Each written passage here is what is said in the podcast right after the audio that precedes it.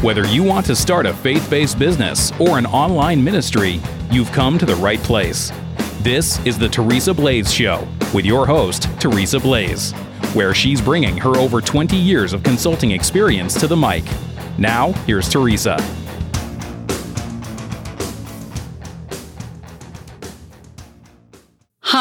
I'm Teresa Blaze, and welcome to the Teresa Blaze Show.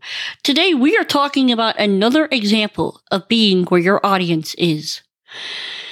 As you know, I've been talking uh, in the past few episodes about Gary Vee, some of the content that he talks about, some of the things that he says.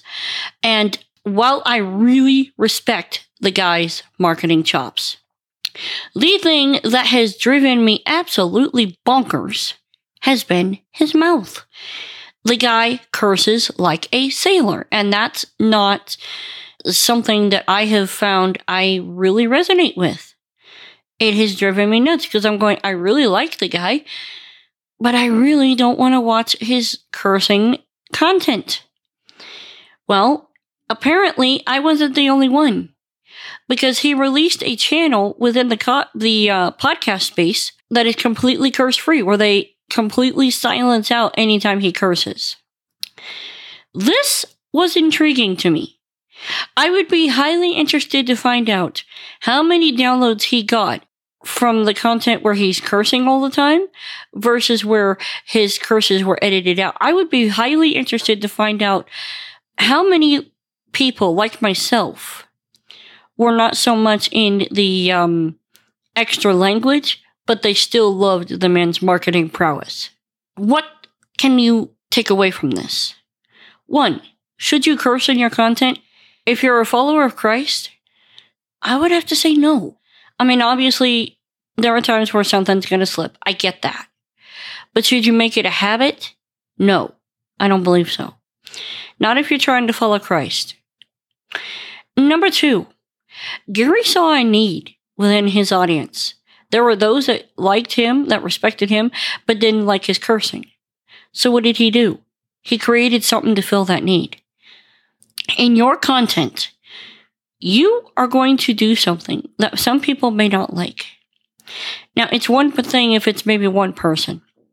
But if you start seeing a whole bunch of people start saying, you know what, I really, really don't like this, or, you know, I, you know, whatever, you might want to think how you can fill that need. Number three, Again, I will say it, I have beat this drum before. Be where your audience is. Give your content in the way they want to consume it. There were some people who didn't want to hear uh, the F bomb dropped a bazillion times in Gary Vee's content. So he released a way that they could still hear what he had to say without hearing the F bomb. And guess what? I'm much more grateful for it because I'm one of those people. I don't really feel like I have to fill my mind with that. Do I agree with everything he says? No. But at least his mouth is a little bit cleaner. Or at least the content is. I won't say his mouth is. But I think you get the point. Regardless, be where your audience is. Produce the kind of content that will resonate with them. And you never know what will come of that. I'm Teresa Blaze. This has been the Teresa Blaze Show. Let's go do this thing.